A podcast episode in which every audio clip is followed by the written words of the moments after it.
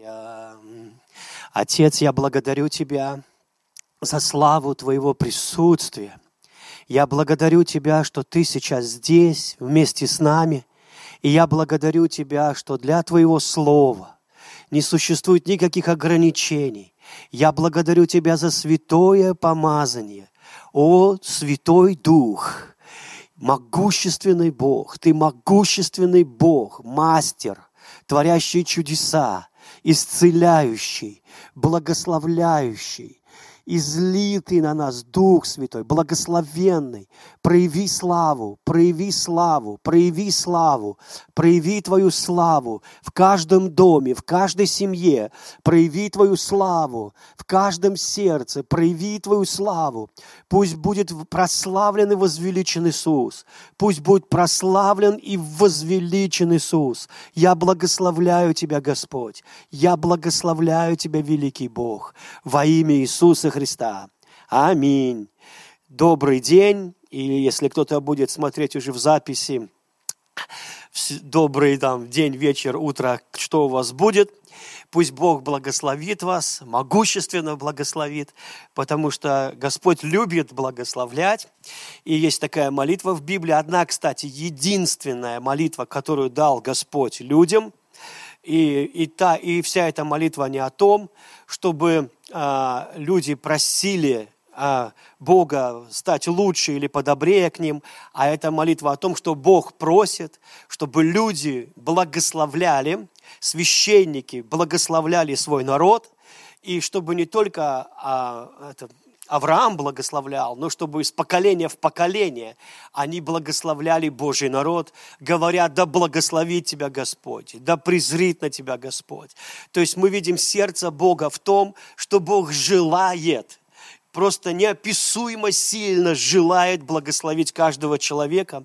И Он просит, э, вероятно, потому что не всегда надеется на то, что люди сами будут молиться. Он просит священников, те, кто посвящены Ему. Он говорит, вы из поколения в поколение, благословляйте мой народ. И потом он говорит, и я, Господь, благословлю их. Благословение Божье неразрывно связано с устами людей, неразрывно связано с устами людей. Вы знаете, Бога не видел никто никогда, но когда мы послушны Его Слову, которое тоже нельзя, может быть, увидеть физическими глазами, и когда мы послушны Ему Слову, мы видим, что Его Слово исполняется, и что Его Слово благословляет нас всех. И поэтому Бог просит, чтобы кто-то благословлял. И на основании благословения и послушания этих людей Он сможет благословить всех людей, Он сможет каждого благословить, потому что это в сердце Бога. И я хочу поделиться с вами тем, что в моем сердце сегодня для вас. Я верю, что это благословит вас и ваши семьи, потому что Слово, оно призвано нас благословлять. Я буду читать Второзаконие, 7 глава, 9 стих, и Итак, знай, что Господь, Бог, Бог твой, есть Бог, Бог верный, который хранит завет и милость любящим его и сохраняющим заповедью до тысячи родов. И здесь э, Бог хочет, чтобы Моисей знал это, и не только он, а те, кто будут читать это или услышат это. И Бог хочет, чтобы люди знали о нем нечто, просто как фундаментальное знание – это то, что Бог верный, абсолютно верный. Вы знаете, это вот в начале фактически э, Библии, э, конечно, это не самое начало, это когда, может быть, начало для израильского народа, когда они знакомятся с Богом, и Бог хочет, чтобы люди о нем что-то знали – и он хочет, чтобы первое, что они о нем знали, это то, что он верный, то, что он не изменяет, то, что он не может поменяться, то, что он вчера, сегодня и вовеки тот же. И потом вы, если вы откроете книгу Откровения, самая последняя книга в Библии, вы прочитаете то же самое. Э, Откровение, 19 глава, 11 стих. «И увидел я отверстное небо, и вот конь белый, сидящий на нем, называет, называется верной, истинной, который праведно судит и воинствует. Очи у него, как пламень огненный, на голове его много диадим. Он имел имя написанное, которое никто не знал, кроме его самого. Он был облечен в одежды, обогренной кровью. Имя ему – Слово Божье. И воинства небесные следовали за ним на конях белых, облеченных весон белый и чистый. Вы знаете, удивительно, что с одной стороны написано, что никто не знает его имя, кроме него самого. С другой стороны, сразу открывается это могущественное имя, которое звучит так. Имя ему – Слово Бога. Слово Бога. Иоанн, который написал эту книгу Откровений по вдохновению Святого Духа, у него было сверхъестественное посещение от Иисуса Христа – он напишет еще до этого, он напишет, что Бог есть Слово, и что вначале было Слово, и Слово было у Бога, и Слово было Богом. И оно, не от, и он, и оно открывается людям, тем, кто хочет увидеть это. Вы знаете, Иоанн скажет, что Бог есть любовь, но когда вы откроете книгу Откровений и прочитаете, там написано, ну, там не говорится, что Бог есть любовь, хотя это не аннулирует истины о том, что Бог есть любовь. Потому что все люди говорят, да, Бог есть любовь, да, Бог, наверное, любит нас, кто как верит, да, но Бог есть любовь, но это любовь, которая не проходит, поэтому Бог говорит, я такая любовь, который верен, и имя ему верный, который не меняется. Если мы смотрим на людей, то мы тоже, конечно, ну, верные, конечно, верные. Вот, муж был верен своей жене, пока не узнал, что она ему не начала изменять. А так-то, конечно, он верный был. Жена была верна мужу, пока он удовлетворял ее душевные, эмоциональные, физические потребности. Но как только у него кончились деньги, она перестала быть верной. Ну, я как пример говорю, я думаю, что у вас все на самом деле намного лучше. То есть мы, конечно, верны, пока обстоятельства, обстоятельства помогают нам быть верными. Мы верными, ну, пока легко. И вы знаете, я говорю, если вдруг муж скажет, дорогая, мы с тобой едем отдыхать на Канары там, или куда-то на Мальдивы, то она окажется очень верной, она скажет, да, да, Мальдивы, я, куда ты, туда и я.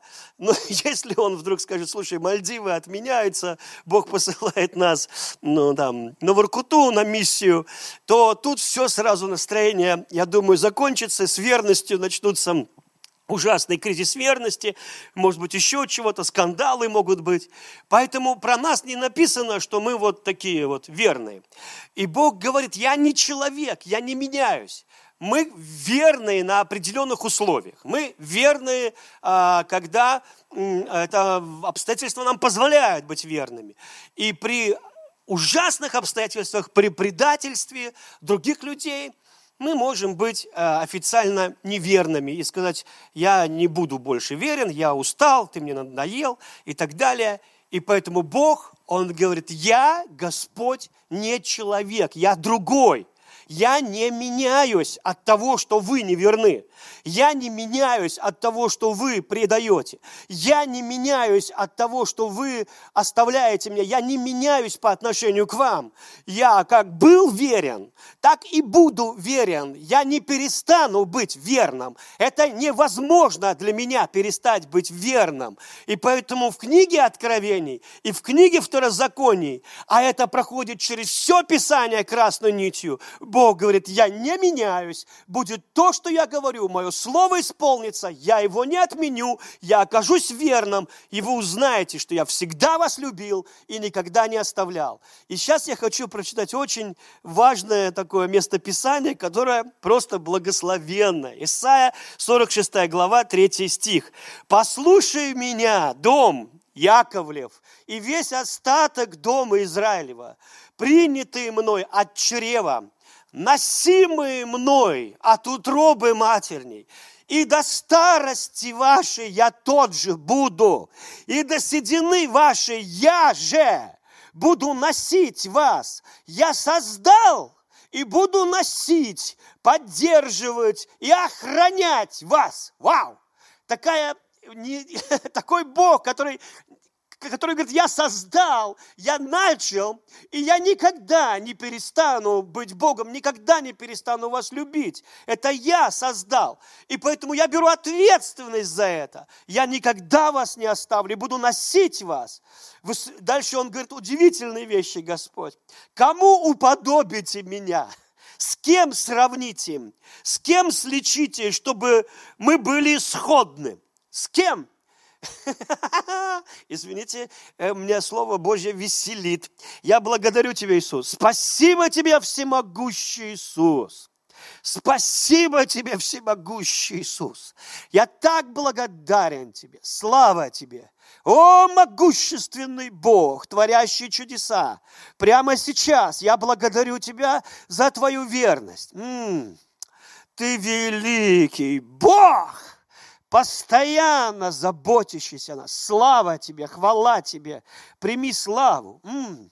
Кому уподобите меня? С кем сравните? С кем слечите, чтобы мы были сходны? О мой Бог! О, слава тебе, я благословляю тебя, мой Господь. О, спасибо тебе. А, высыпают золото из кошелька, весят серебро на весах, нанимают серебряника, чтобы он сделал из него Бога. Кланяются ему, повергаются перед ним, поднимают его на плечи, несут его, ставят его на свое место, он стоит с места своего, не двигается. Кричат к нему, а он не отвечает, не спасает от беды. Вспомните это, покажите себя мужиками. Примите это, отступники, к сердцу. Вот знаете, э, я, я, я понимаю, что здесь, конечно, божественный юмор, но он юмор, наверное, преодолевающий вот эту несносную глупость человеческую, юмор такой с болью. Потому что люди такие, такие ресурсы затрачивают на своих богов, столько денег тратят на своих богов, э, заказывают мастера, который бы сделал этих богов. Они э, потом э, уже антикварные, они намного дороже уже потом стоят. Вот, передают их из поколения в поколение, носят их. И вот Бог говорит, вы знаете, это удивительно, что у людей, у христиан часто остается такое языческое представление, что их Бога, вот нашего Бога, которого, который создал, из кого ни с кем нельзя сравнить или слечить, что его тоже надо вот носить, к нему надо орать, его, ему надо уговаривать, а он молчит, он тебя не слышит. Он вот в принципе вот такой, как эти стуканы, сделанные из золота. И Бог говорит, нет, это совершенно другое. Совершенно, почему это языческое мышление? Человек проецирует на живого Бога, который создал нас, который верен, который носит на руках. Не мы носим на руках Бога, а Бог носит нас на руках. И это Его радость носить нас на руках. Это Его приоритет носить нас на руках. Это Его сердце носить нас на руках. Это Его суть ухаживать за нами, любить нас. Это Его природа, она расточительная, она раздавает, она раздает, она, она э, себя полностью истощает, но, но Бог не истощим, он, он растрачивает себя для нас. Это его природа, его природа крест. Иисус пошел на крест, потому что он не мог не пойти на крест. Он бы мог найти 10-20 вариантов, как спасти нас по-другому. Но любовь, она хочет отдавать. Если вы вспомните царя Давида, который должен был принести Богу жертвы, и человек, на поле которого он должен был, на гумне которого он должен был принести жертвы, он говорит, ты царь, возьми у меня вот эту землю, возьми у меня дрова, возьми животное в жертву, бесплатно, я все это даю тебе. И Давид говорит, я не принесу Богу жертвы дармовой, я все это у тебя куплю, и куплю за хорошую цену, которую она стоит. И он покупает эту землю, это гумно, он покупает эти дрова этих животных, потому что любовь, она не хочет дармового, любовь не хочет бесплатно, любовь хочет раздавать. И Бог говорит, с кем вы меня сравните? Я остаюсь верным, я до вашей старости хочу вас носить. Вы, говорит, не были верны. Но это не отменяет то, что Бог продолжает быть верным. Это не отменяет то, что Бог вдруг покаялся в своей верности и отказался от нас. Мой Бог говорит так, что если я найду кость хотя бы от овцы, я ее исцелю. Я на курящегося не угашу, говорит Господь. И, и здесь мы видим, что Он до конца сражается за человека. Он, и потом Он говорит, поднимают его на плечи, несут его, ставят его на свое место. Вот этот идол стоит с места своего, не двигается, кричат к нему, он не отвечает. И это как будто наоборот. Вот боги языческие, это как будто наоборот. Как бы, и мы часто думаем, а, вот с этим языческим мышлением, вот если я буду кричать к Богу, если я буду так себя вести, если я буду орать к Нему, Он услышит меня, а Он не отвечает мне. Послушайте, диаметрально, совершенно к другому Богу пришли мы с вами. Нашему Богу не надо кричать. Нашего Бога не надо уговаривать, дать нам то-то или то. С нашим Богом надо согласиться и надо показать себя мужами. Что такое показать себя мужами? Он говорит, покажите себя мужиками. Здесь Господь говорит, а они говорят, только мы мужики, мы мужики. Он, смотри, какие мы сильные мужики. Мы берем вот этого золотого истукана. Сильные такие мужики, несем его, понимаешь, этого мы мужики. Вот, но для Бога мужики – это не те, у кого битипсы, тритипсы, квадрацепсы, полторацепсы и так далее. Здесь арбуз, там арбуз. Для Бога, э, который намного могущественнее, даже любой из его ангелов превосходит силы любого нашего самого огромного мужика – вот для Бога мужик не в том, насколько у него грудь волосатая или колесом, и насколько у него челюсть мужицкая и зубы, как у лошади, и насколько он преодолевает болото и бег с препятствием, насколько он может поднять штангу или коня на ходу остановить и так далее. У нас и бабы могут такие найтись, но на самом деле для Бога здесь что-то совершенно другое – Потому что когда Бог творил мужика, Бог не просто вложил в него огромные битипсы, чтобы он мог долго работать в огороде Эдемского сада, от востока, от восхода до заката сажать редиску с картошкой, и чтобы у него хватили силы потом еще выкопать все это. Нет, Бог под мужиком имеет в виду что-то, что когда у него есть отношения с тобой, и когда ты строишь отношения с тем, кого, кто именует себя тоже – в мужском роде, кто именует себя так же. В глазах мира мужик это нечто такое волосатое, здоровое, и пускай даже чуть-чуть страшнее атомной войны, но главное, чтобы был мужик хороший, э, сильный мужик, чтобы был, на мужика, чтобы был похож. Ну и действительно, сейчас много таких, знаете, поколения, не то, чтобы не мужиков, ну так, таких, как это говорит, нарциссов, что ли, да, такой молодежи, юношей, подростков, таких, которые даже трудно понять, мужик он или, или не мужик, но я сейчас не о, мужественности, не о мужественности буду говорить человеческой, а о том, э, что подразумевает Бог под этим.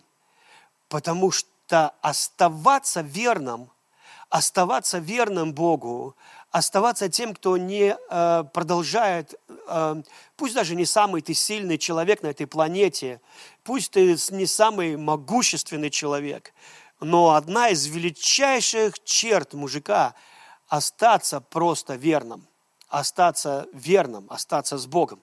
Вы знаете, если мы, я, я не говорю сейчас то, что э, и много, я помню один человек, он очень здоровый человек такой, большой человек, э, реальный мужик, если уж, э, ну уж точно не нарцисс.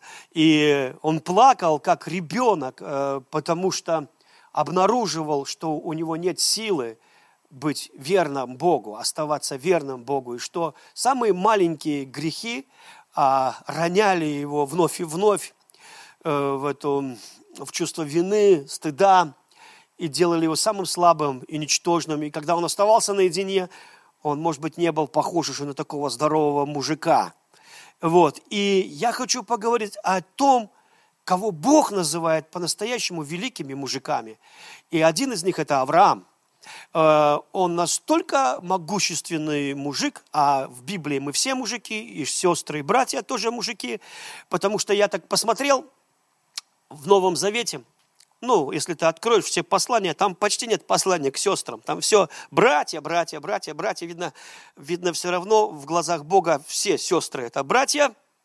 Я, я, я понимаю, что э, все братья мы невеста Иисуса Христа. Видите, вот я вот тоже невеста Иисуса Христа. Но э, Бог обращается к, к чему-то другому здесь. Вот. Я помню, у меня подружка была, Ленка, мы были, я был подростком еще, она постарше меня на три года и высокая, а я как раз ей под мышку входил, вот, вот так вот. И мы как-то отдыхали с ее мамой, с ее семьей э, на море, тогда были пионерские лагеря, и я там недалеко от пионерского лагеря жил дикарем в палатке, они меня кормили. Ну, в общем, э, так в Америке в основном уже бомжи на Гавайях отдыхают.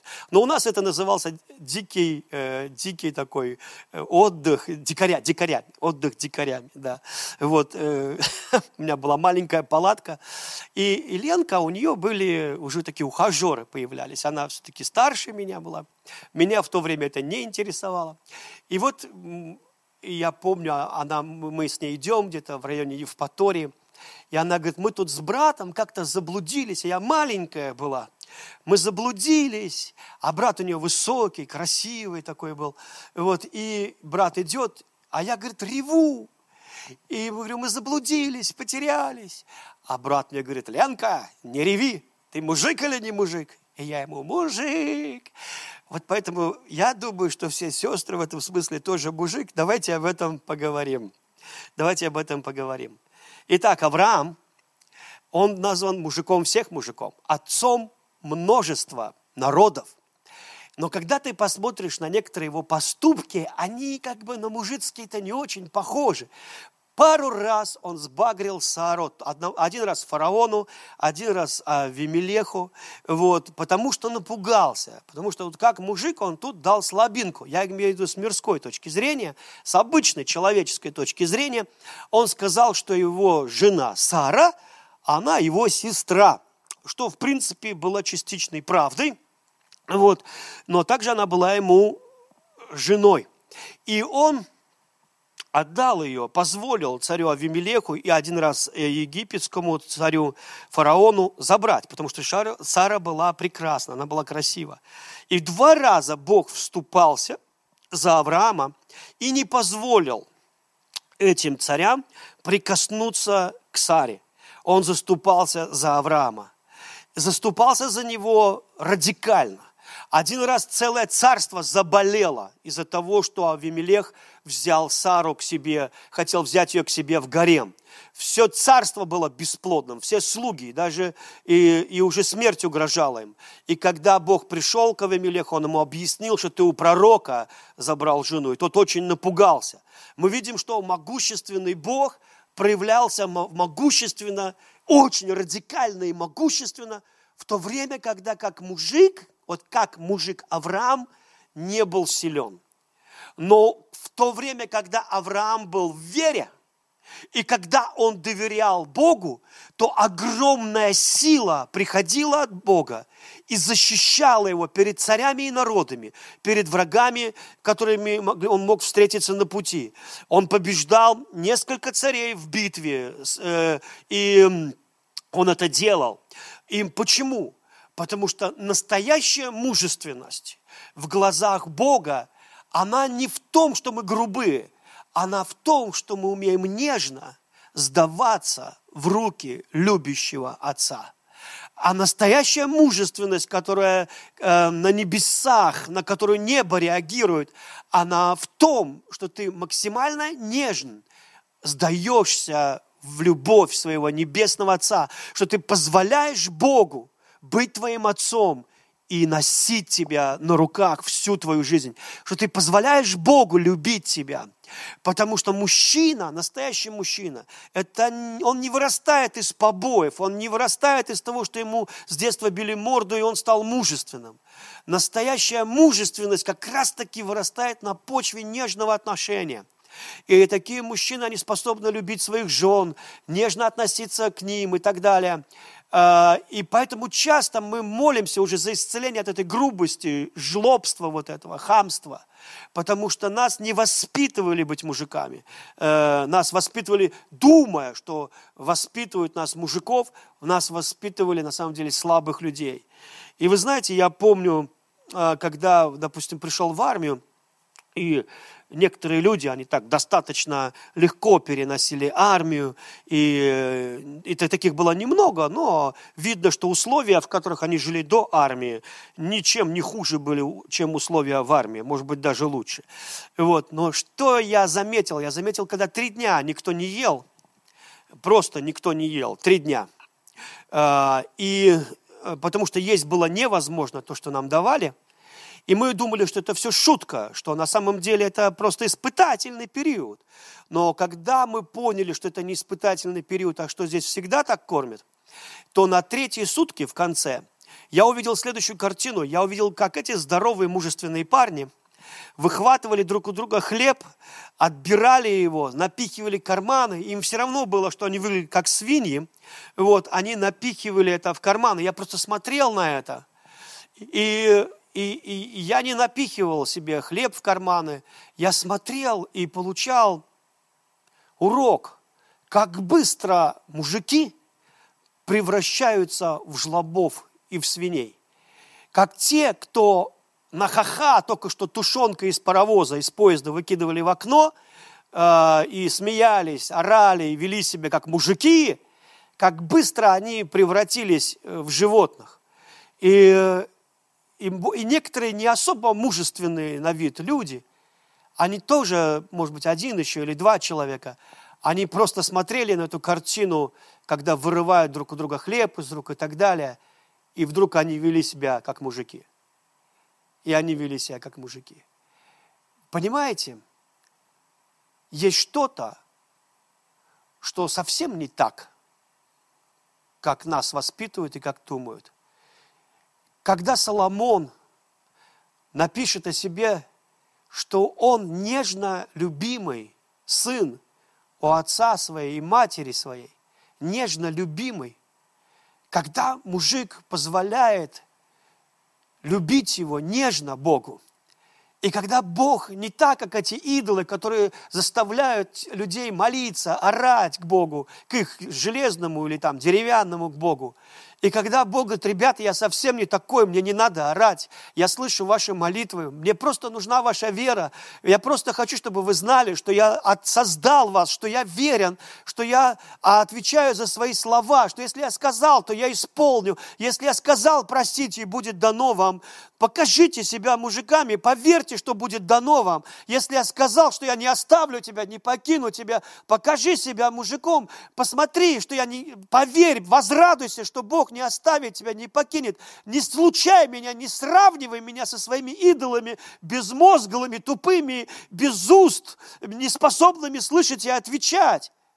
Я тот, кто обожает тебя, тот, кто любит тебя. И когда ты принимаешь от Бога Его нежную любовь, как от того, кто будет носить тебе всю твою жизнь, и черпаешь свою уверенность в Его бесконечной любви и нежности, ты тоже воспитываешься в мужика. Ты становишься другим. И дальше я хочу прочитать вам. Вспомните это, покажите себя мужиками, примите это, отступники к сердцу. Вспомните прежде бывшее от начала века, ибо я Бог, нет иного Бога, нет, нет подобного мне я возвещаю от начала, что будет в конце, и от древних времен то, что еще не сделалось. Говорю, мой совет состоится, и все, что мне угодно, я сделаю. Я возвал орла от востока, а из дальней страны исполнителя определения моего. Я сказал и приведу это в исполнение, предначертал и сделаю. Послушайте меня, жестокие сердцем, далекие от правды. Я приблизил правду мою, она недалеко, и спасение мое не замедлит, и дам Сиону спасение, и Израилю славу мою. О мой Бог, но только сейчас ты называешь их отступниками, ты говоришь, что они э, вылили себе этих истуканов и идолов, а ты говоришь, а я не буду таким, я все равно буду верен, и я вас спасу все равно, и все равно буду носить вас до самой старости вашей, до седины вашей, и я вас, дам вам мою славу. Кому? Вот она верность Бога. Кажется, когда уже они-то не были верны. Они, а, по сути, по сути, они инициировали распятие Сына Божьего. Но Бог говорит, да, я знаю, но я буду верен. И я дам Израилю мою славу. Я все равно сделаю, исполню мое слово. Потому что слово настоящего мужика, всех мужиков, царя царей, Господа господствующих, как, как того, кто сказал и сделает. И поэтому его отношение, оно такое, если я сказал и сделаю, почему бы тебе не поверить мне? И поэтому про Авраама написано просто. Авраам думал так, что если Бог сказал, то Бог сделает. Вот в чем была его вера. Авраам вел себя как мужик не тогда, когда Сару отдал Авимелеху, а как раз тогда, когда он думал так, если Бог сказал, Бог сделает. И может быть, даже в том, что он вел себя по-мирски, не как мужик и позволил Авимелеху потом забрать Сару, может быть, он там, а, в своем сердце знал, если Бог сказал, что ребенок будет от меня, что я буду нас, что э, мое потомство оно будет как песок на берегу моря, то никакой Авимелех не прикоснется к моей Саре. Бог сказал, Бог сделает. Выглядело с человеческой точки зрения почти аморально, слабовато, не по-мужски, но вдруг на какое-то простое доверие, простое доверие, что если Бог сказал, Бог сделает – приходит огромная сила Святого Духа. Огромная сила Святого Духа. Однажды один такой пророк, которого, я уверен, Бог уважал, а, под словом уважения я не имею в виду одобрял. Под словом уважения я не имею в виду, Бог говорил, это мой человек. Но есть что-то, что Бог уважает в людях, это веру.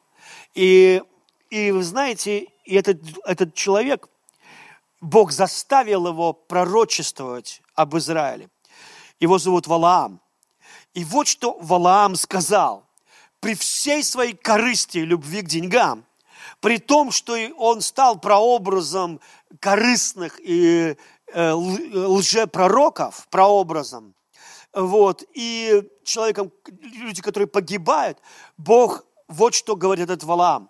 Бог не человек, чтобы ему лгать и не сын человеческий, чтобы ему изменяться. Он ли скажет и не сделает, будет говорить и не исполнит. Вот благословлять начал я, ибо он благословил, и я не могу изменить этого. Вот это да. Вот это да. Если этот лжепророк настолько уважает Божье Слово здесь, сейчас, что говорит, я не могу изменить того, когда Бог благословляет кого-то. Я не могу отменить Его Слово. Я не в силах.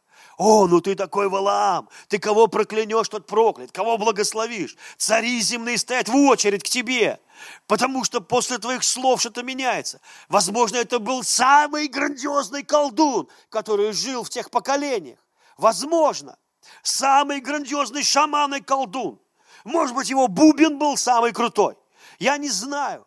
Но он при всей своей крутизне и при том, что ему предлагают множество денег, он говорит потрясающие слова.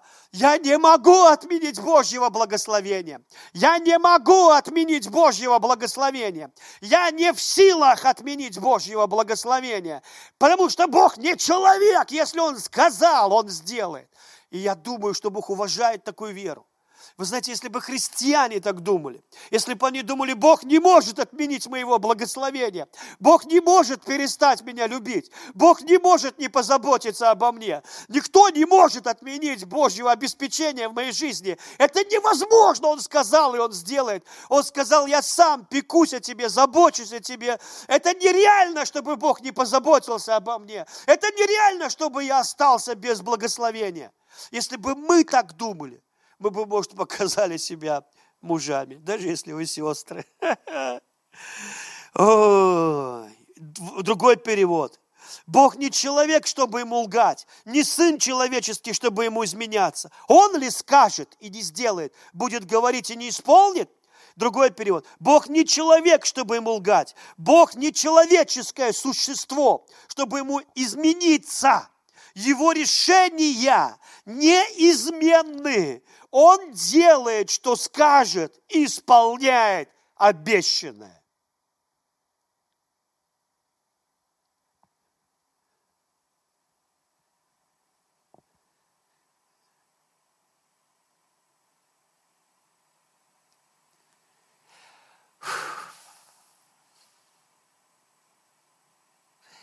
Никто не может отменить этого. какой бы ты ни был слабый внутри. Потому что Бог не так много избрал мудрых, сильных, благородных, могущественных, крепышей. Да, мы крепыши –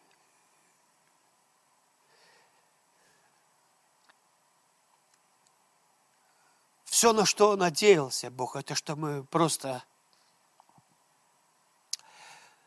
скажем, что мой Бог не меняется, мой Бог верен, мой Бог неизменен, Он не человек. Я не был верен, но ты никогда. Ты не отменишь твоего пророчества обо мне, ты не отменишь твоих перспектив обо мне. И поэтому про Авраама написано – он не смотрел, что по плоти уж не такой уж он был уже и мужик. И что утроба Сариного в мертвении. Он не поколебался в Божьем обещании. Если Бог сказал, Бог сделает, он был тверд в вере. И через это стал мужиком всех народов. И мужиком над всеми мужиками. И отцом множества всего, что может только Бог дать для тебя. Первое Коринфянов, 10 глава, 13 стих. Все испытания, с которыми до сих пор вам приходилось сталкиваться, были ничем иным, как обычными человеческими испытаниями. Это не какие-то демонические страшные испытания.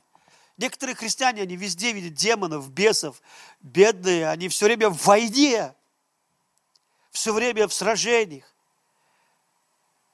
Но очень много, что приходит в жизнь, и этот коронавирус, и многое другое, и эти испытания, и экономики, это все наши, человеческие. Это не Бог подорвал экономику, это не Бог послал вирусы, и даже часто не дьявол здесь задействован. Это наши человеческие испытания, наши человеческие ошибки, наши человеческие э, грехи, наши человеческие. Бог никогда, Бог никогда, Бог никогда не допустит, чтобы вы были испытаны сверх сил. И Он верен своим обещаниям. И когда вас постигает испытание, Он дает вам выход каждый раз, так, чтобы вы смогли это все пройти, перенести. То есть не будет такого, чтобы выхода не было. Это будет каждый раз, потому что Бог верит. Поэтому, если мы проходим что-то сегодня, я знаю, что это не супер трудные вещи.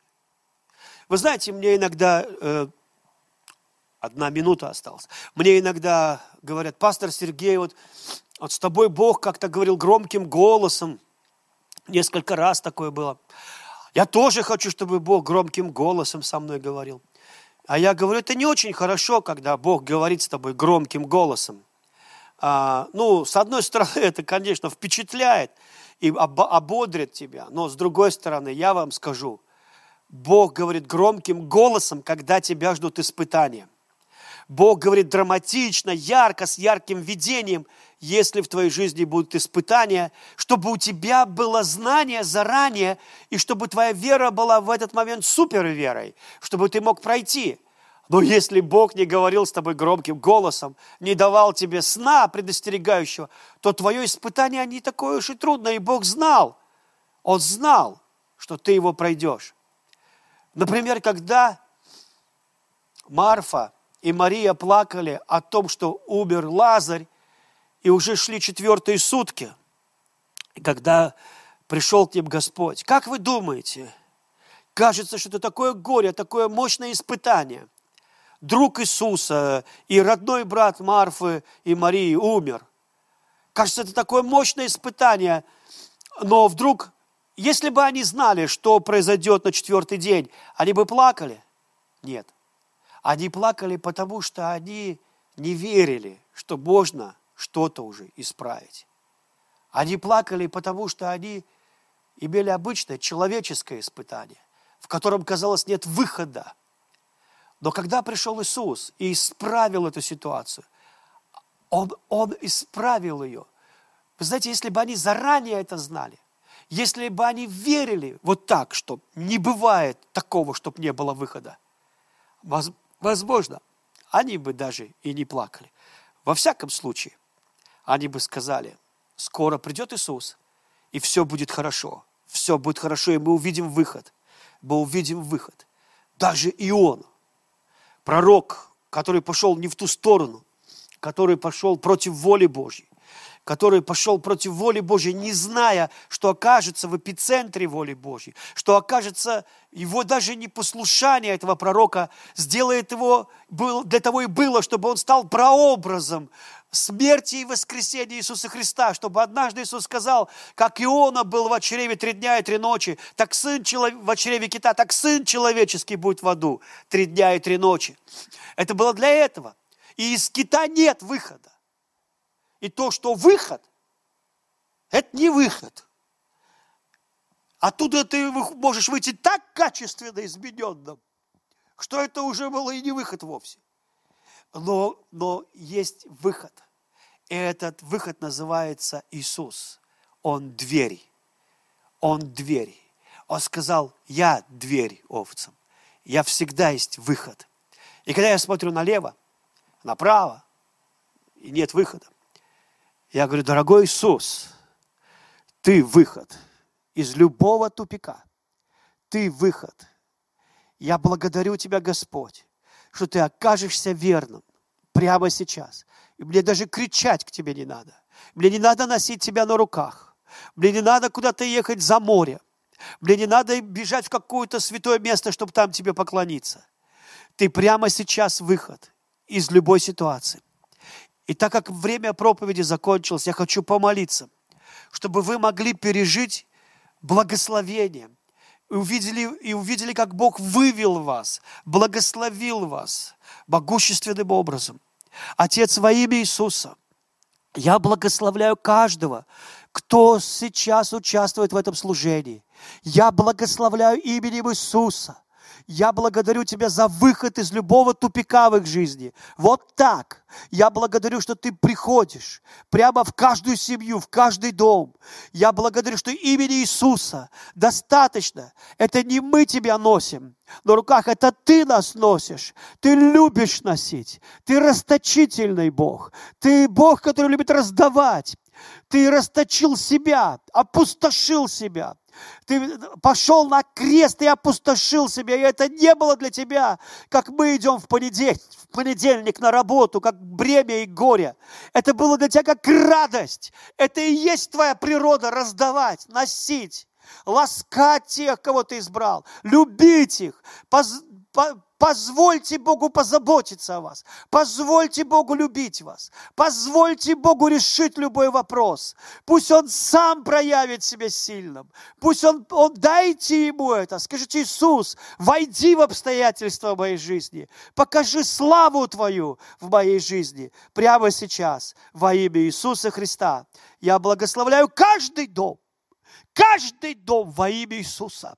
Пусть эти благословения сойдут на вас и обрушатся там, где вы не можете, и там, где у вас нет мудрости и не достает силы. Пусть придет Дух Божий, пусть придет благодать, не силой, не воинством, но Духом Святым, во имя Иисуса. Аминь. Драгоценные, будьте благословенны, пусть Бог благословит вас могущественно во имя Иисуса Христа. Я молюсь за исцеление и нужды, которые некоторые из вас сейчас э, прислали. Я во, во имя Иисуса Христа благословляю вас. О, во имя Иисуса. Я провозглашаю исцеление щитовидной железы. Я провозглашаю а, полное восстановление после операции для Натальи. Я во, во имя Иисуса Христа за исцеление Лидии. Я молюсь именем Иисуса. Там, где у них не было выхода, я провозглашаю во имя Иисуса. Я провозглашаю э, отношения между дочерьми и родителями, между сыновьями и родителями. Во имя Иисуса. О, я молюсь за ваших родителей. Я благословляю вас миром. Боже мой, как тут много всего. Отец, во имя Иисуса Христа, Ты творишь чудеса прямо сейчас, во имя Иисуса. Э, после остеохондроза я провозглашаю исцеление шейного отдела во имя Иисуса Христа. Прямо сейчас во имя Иисуса я благодарю Тебя. Отец, каждая нужда здесь, будь отвечена во имя Иисуса. Пусть Твое могущественное имя проявится в их жизни. Это сейчас. Аминь. Дорогие, пусть Бог благословит вас с миром Божьим.